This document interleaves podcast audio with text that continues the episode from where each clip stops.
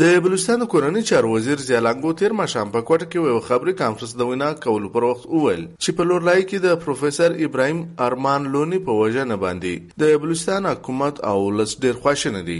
د صوبای وزیر په وینا چې د پوسټ مارټم، د ریپورت د راتلو وروسته به په پیښه کې د تورونو کسانو په ضد کلک قانوني ګامونه پورته کړي.